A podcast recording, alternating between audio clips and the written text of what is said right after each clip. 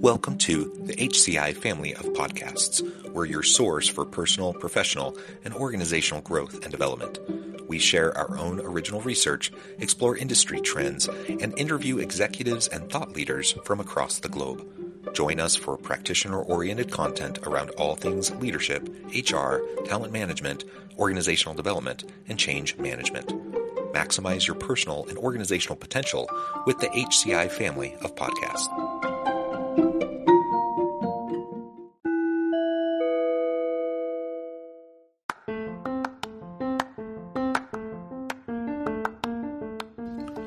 Welcome to the podcast. In this podcast episode, I talk with Raine Mahdi about the benefits of nearshoring and key steps to take for organizational leaders.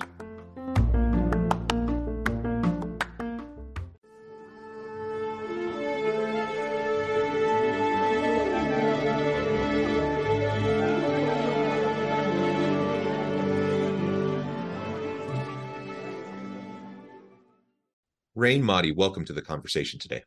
Thanks, man. It is a pleasure to be with you. You're joining us from San Diego area of California. I'm south of Salt Lake City in Utah. And today we're going to be talking about nearshoring, the benefits of nearshoring and key steps that organizational leaders should be taking if they want to pursue this as an option. This is a really interesting topic to me. Uh, one, admittedly, I don't know uh, quite as much about as some of the topics I typically uh, explore with guests uh, on the show. So I really appreciate you taking the time out of your busy schedule to meet with me, have this conversation, share your insights, and I think it'll be eye opening uh, to everyone today. As we get started, I wanted to share Raine's bio with everybody. Raine Mahdi is a lifelong entrepreneur from San Diego with deep experience in sales, business development, and product sourcing. He's currently focused on building zipfox.com, the world's first global B2B product sourcing platform, and establishing new global norms for trade and hiring super interesting. Raine, anything else you would like to highlight by way of your background or personal context before we dive on it? Uh, no, let's get into the story. I think it'll all come out in the story, but that's a great intro. I appreciate it. Okay, cool. Well, why don't you start by telling us a little bit more about ZipFox uh, and what you're trying to accomplish there, and then we can start to unpack this idea of nearshoring. Absolutely, yeah. So you know, really, the story goes back to um, I started as a buyer, and I always think about that with our platform. So, like you said, we're a B2B product sourcing marketplace. For people who don't really know what that is, most people know what Alibaba is. I hate to make that comparison, but it's the easiest way to get people up to speed. If you know what Alibaba is, then we basically do a similar thing. We're a network mm-hmm. of suppliers where you can come, you can search for your product, you can work directly with suppliers. The main difference is everything happens on our platform versus on Alibaba. A lot of times it ends up on email. We offer reliable payment protection, and most of our suppliers are in Mexico or somewhere else in Latin America, whereas on Alibaba, almost everybody is in China. So those are the two big differences. And I started off as a buyer. My last company was a packaging company. Um, we bought a bunch of packaging in China and we would sell mm-hmm. it to companies and pet food companies in the US. And, um, you know, a few things happened along the way that made me realize that there were some inadequacies with the sourcing platforms and that we also needed more options outside of China. I got scammed by an Alibaba supplier, which was a big kind of impactful moment for me. It happened early on in the business. It cost me a bunch of money that we didn't have. And I just really felt like, you know, I didn't like the way that it all unfolded and how there was nobody there that could help me. The banks, Alibaba, I had no support, and it just felt yeah. like this was really sketchy and bad. And then there was the trade war that started, US China trade war. And all of a yeah. sudden, everything that I was importing from China, I had to pay 25% extra, um, you know, the tariff on. And uh, and at that time, a lot of people started looking for alternatives to China because everybody wanted to avoid the tariff. I thought about my own small business importing packaging, which isn't a very expensive product uh, by nature of volume. You know, you know, maybe you're paying mm, five cents, ten cents a unit. I thought about the people who were importing furniture and clothing and electronics and these huge, expensive, multi-million dollar shipments that they're paying 25% extra tariffs on. And I just thought that's insane. I don't know how they absorb that. Um, so I started looking for options outside of China. And the first thing I did was I went back to Alibaba, which is where I used to find my suppliers too. and you start looking for other countries and you quickly realize that wait i thought i had access into a global marketplace but this is a china marketplace. Anything i try to find outside of that all roads lead to china. That's why i say that zipfox is the first global marketplace. Most people probably think it's alibaba but if you really think about it they're a china marketplace. So start thinking about well you know what else can i do to find suppliers outside of china so i start googling and I'm looking for suppliers first in India and Vietnam, you know, things that are kind of mm-hmm. more along the lines of what I'm used to. I source things from Asia because it's cheap. I think most people take that same thought track. Mm-hmm. And I start looking for things there, and it's very uncharted territory. I'm finding websites and Facebook pages and trying to call and email people. It's just very not put together. And so I start thinking more outside the box. I kind of back up and go, okay, that doesn't feel right. What else is there out there? and that's when I stumbled across the idea of Mexico. And I had had a customer in my packaging uh, company who um, they found a supplier in Mexico before, and they had actually told us, "Hey, we're going to stop buying from you because we found this supplier in Mexico." And I was like, "Oh, that's that's pretty smart. You can get your stuff faster. That's a good idea." So I said, maybe I can find a supplier in Mexico to make our product that we can sell. And so that way we can deliver to our customers faster. So I started getting excited about the idea of sourcing from Mexico. Mm-hmm. So I mm-hmm. start looking and I think to myself, well, Mexico being right next door, even though we're not doing it, it's got to be done. There's got to be an Alibaba from Mexico already. Let me just find that. I'm searching, I'm searching, I'm searching. I don't find anything. So I start Googling, okay, packaging factories in Mexico, packaging suppliers. And it takes me down the same path. Forgive me if I'm being too long winded here. No, no, this is great. Okay. So it takes me down the same path that I went down when I'm looking for factories in India and Vietnam mm-hmm. and else. It's the same thing. Some web, you know, a couple websites, which manufacturers typically aren't very good at putting together websites, some shoddy mm-hmm. looking websites, some Facebook pages, you know, trying to make some mm-hmm. phone calls, secretaries answering in Spanish. I don't speak Spanish. Still, I don't speak Spanish. And um and, and it just it just wasn't there. So I took a step, another step back. Now I'm stepping all the way back and I'm taking a bird's eye view at this and I'm going, okay, wait a minute. The sourcing platforms out there are sketchy. They don't have the options that we need. Mexico seems like a really good option, and there's tons of manufacturing there the more I learn about it. But how come we don't have access to these factories? I'm looking at data and research reports, and I'm realizing that people who do want to source from Mexico or anywhere else, the biggest hurdle they have is a lack of sourcing platforms or you know a way to find these factories. And I thought this can be done better. You shouldn't be unsure of who you're dealing with. It shouldn't be that easy to scam you. You should know that the factories you're working with really are who they say they are, that they're either really a manufacturer or a trading company. It should be more clear who you're dealing with. You should have payment protection that you can trust and you should be able to find options outside of China. Um, and particularly, Mexico seems like a really great option. There's tons of manufacturing there. It's literally mm-hmm. right there. For me being in San Diego, it's literally right there. You can't go further south in the United right. States. If I drive half an hour south, an hour south, I'm in Mexico. We used to go as a kid all the time, you know, go on vacation. So it's it, it just didn't make sense to me that it was so inaccessible. And so that's that's kind of where we started. And and, and as we started putting the ideas together, the first line that came to mind for me is build the platform. I still have it here. Create the platform you wish you had. It's the original writing of that on my whiteboard is still right there next to my desk. It's been there and that has been my kind of guiding light along the way is like create what i wish i had. What would have saved me from being ripped off and scammed? What do i wish how do i wish the you know order process worked on the platform? How do i wish payment protection was? What options do i wish i had there? How would i have liked to search? So it really has helped me building this platform from the perspective of being a buyer first versus just saying hey there should be you know factory a place where you can source from mexico. Let's just build that. So yeah, I guess in a nutshell, that's it. And from there, we just built and built. Um, and then when I got to a point where I said, okay, we're ready to at least do a soft launch and release this thing into the world, I sold my packaging company so that I could focus all of my attention and energy on this. And uh, we've been off and running ever since. Yeah, well, that's really cool. And th- this notion of of near shoring, uh, you know, contrasting that with offshoring, right?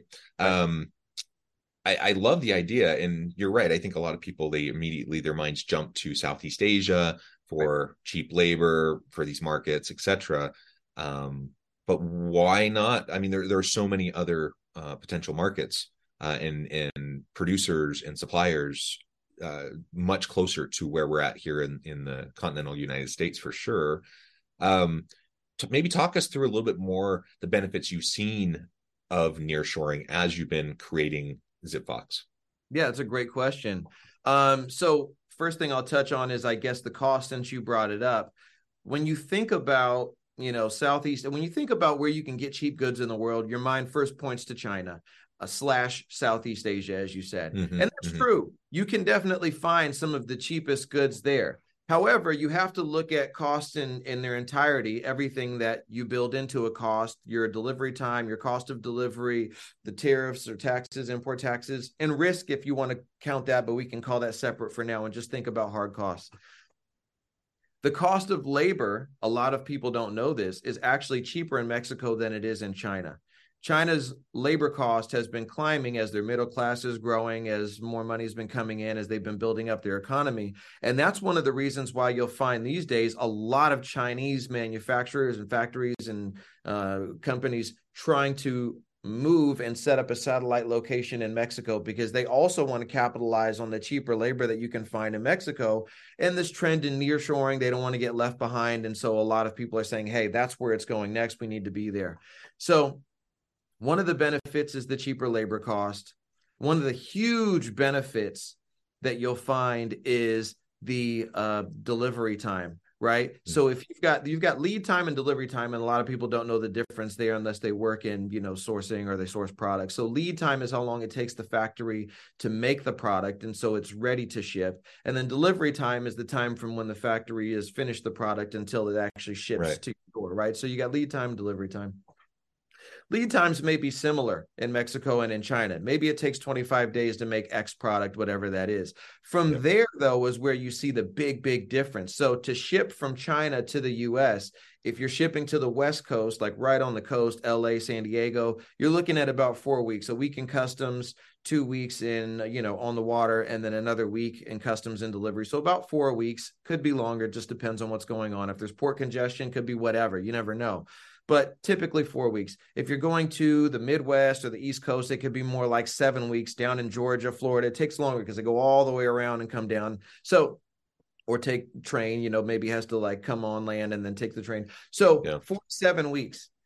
Shipping from almost anywhere in Mexico to anywhere in the US, it's like five to 10 days. So you're talking about five to 10 days versus basically, like I say sometimes, five to 10 days versus five to 10 weeks. So you're saving a month plus on delivery time.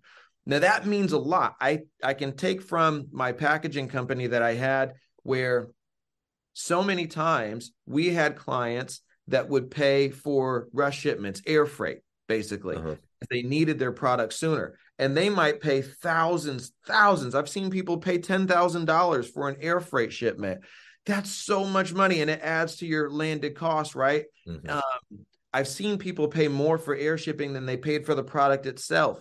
Um, and so for a lot of people, time is more important than money. If you're in an industry like think about clothing, let's say there's a trend that something funny has happened and you're making a t-shirt, just an easy example.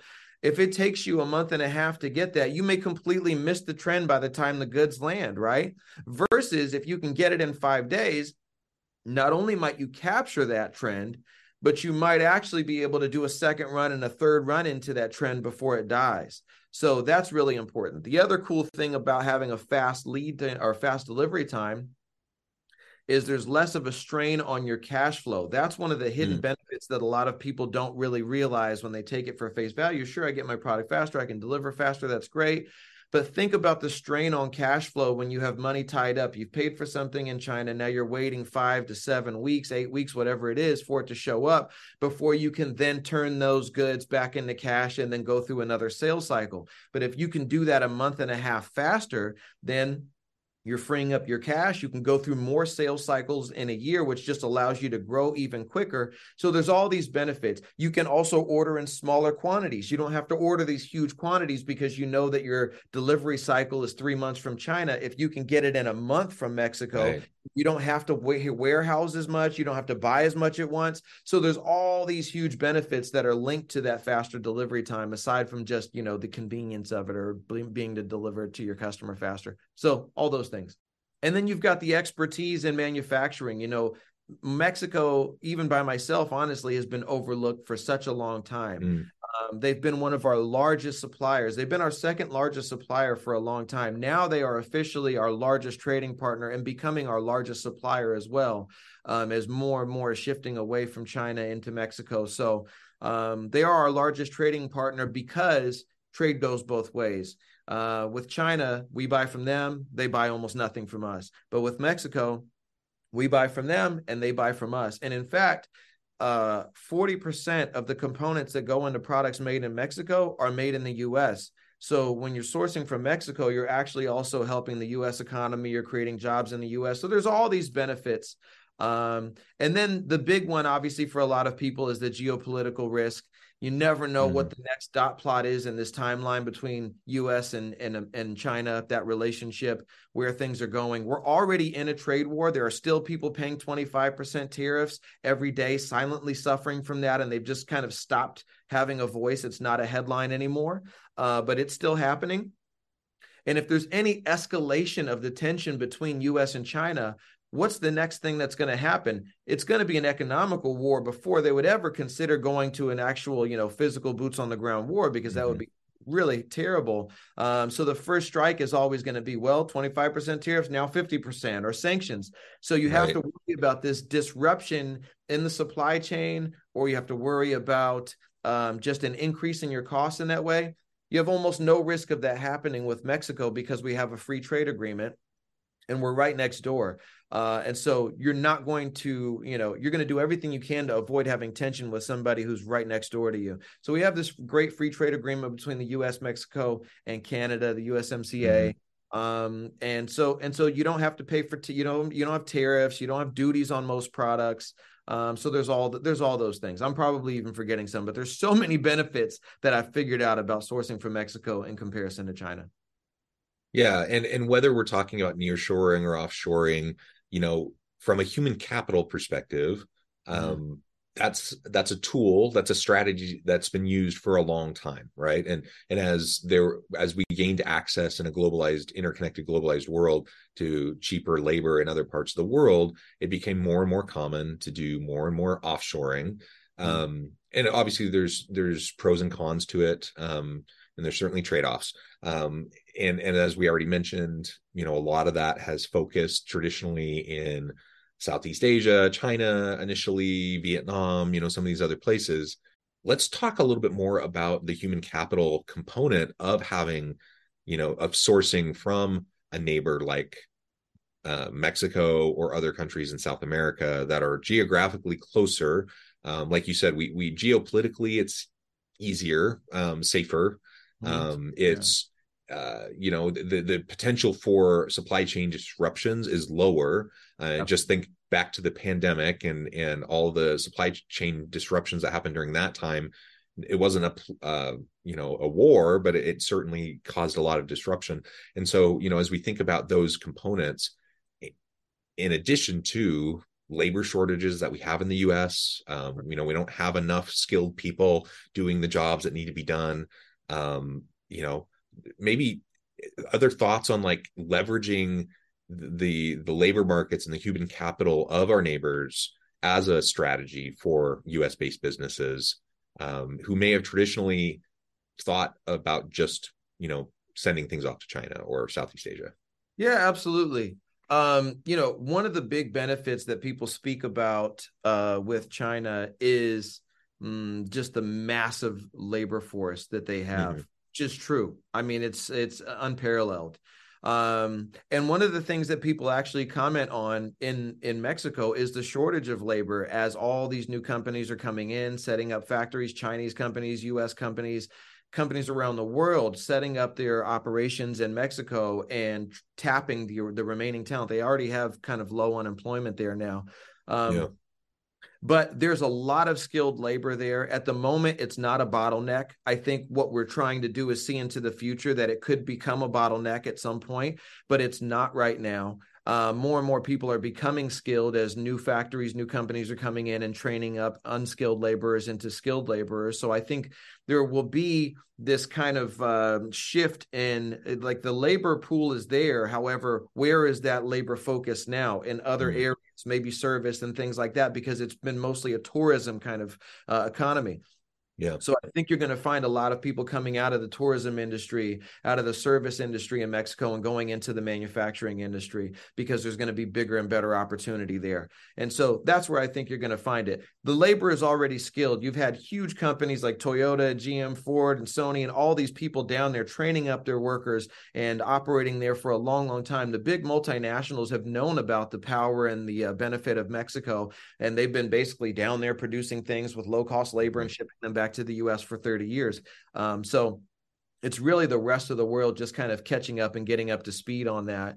Um, but on that note, I guess I would say that like we have focused on Mexico, on Central and South America as our first stop in building ZipFox because we see the most immediate benefit to U.S. businesses you know being able to capitalize on USMCA all the you know all the manufacturing that already exists there but there is Mexico. There, I'm sorry, Mexico. There's manufacturing around the world, right? Um, and that's why we call ourselves a global marketplace mm-hmm. because if we just set up with Mexico, then we'd be no different than Alibaba. We would just be, yeah. you know, we really see the big opportunity long term in bringing all manufacturing around the world online from Asia, from Europe. You've got, you know, Swiss and German manufacturing that's unparalleled in their precision. And you've got all these things around the world that exist, this capacity that exists. Even in Africa, you've got manufacturers in Egypt and in South Africa and all these places um, and just like there's a proximity benefit of Mexico to US, you've got a proximity benefit mm-hmm. other places to other places. Like Egypt yeah. is very, very close to Europe. And so for them, is Mexico going to be a great benefit in terms of proximity? No, absolutely not. Right. So the same thing, you can't have the same solution for every problem. So what we really see is um, in terms of just kind of the human capital is the global human capital. If we can create these types of, you know, uh, uh, synergies between countries, um, if we can create accessibilities, if we can allow manufacturers around the world to be able to tap into the global market and buyers around the world to be able to tap into the manufacturing that exists everywhere, that's where the real value lies. Um, and and that's the thing that I'm the most excited about. Again, thinking about this through the eyes of a buyer, if I was mm-hmm. to search for you know whatever I'm looking for, let's say you know hooded sweatshirt that I'm wearing, if I was to search for that on ZipFox and be able to then filter by what matters the most to me. If it's cost, maybe we show you factories in a certain area. If it's delivery time, maybe we show you factories in a different area. Mm-hmm. Maybe it's some sort of you know uh, social or environmental impact, and then we show you certain manufacturers that have that you know that capability. Um, and so that that's where I think the real power lies. It's to me very funny that in 2023, after how many years of the internet, somebody's finally putting together a global marketplace. You would have almost thought that like that's the first thing you would do. Hey, we have access to everybody in the world. Let's sell things to each other. You would think that's like the first thing you would do. So it, to me is a little bit strange that here I am and my team building this thing for the first time that there is no global marketplace out there, but that's really what we're doing. And so when I think about human capital, it reminds me again that like look, the solution isn't now let's pour everything into Mexico and then have all our eggs in one basket again. Let's mm-hmm, really kind of mm-hmm. diversify. Let's connect the entire world and um, and then you don't have a human capital or capacity problem ever again. Yeah, yeah, I love it. So I, I note the time. I'm going to have to let you go in just a minute, but maybe as we wrap things up, what what's maybe one of the first one or two steps that organizational leaders should do as they're starting to contemplate whether this is something they want to pursue? Yeah, I think just like anything else, taking the first step is the most important thing, right? So come on ZipFox, and I'm not just like, you know, talking my own book here, but there's nowhere else to go. So come on ZipFox and search for your product, start getting quotes, start talking to some suppliers and the best thing for me i always think is to have the advantage of time. Don't wait until you have to do it and mm-hmm. then be mm-hmm. forced to hurry up and make a decision. Do it while time is on your side. Start requesting samples. Start slowly establishing a relationship with somebody. Find the supplier that makes sense to you. Maybe place a small order. Be able to take your time so that if you decide to or have to shift more production to them at a later date you've already got everything established. You've got quality control set up you're not doing it in a pinch. Nobody wants to make a huge decision like that in a pinch. But if the headline comes out tomorrow, China just bombed Taiwan, we're raising the tariffs from 25 to 75%, all of a sudden you're in this situation where you have to move everything immediately. And then you're like, oh, on ZipFox. And then this bottleneck issue that could be coming down the road with the capacity in Mexico starts to really become an issue because everybody's yeah. trying to lock down production time. And now you can't find a supplier, you don't have access to the really great supplier you have to take what's left. So that's my advice is get started early. Yeah. Well said. Raine, this has just been a really fun conversation. Thanks, I man. encourage the audience to reach out, get connected, find out more about what Raine and his team at ZipFox can do for you. And as always, I hope everyone can stay healthy and safe, that you can find meaning and purpose at work each and every day. And I hope you all have a great week. Thanks.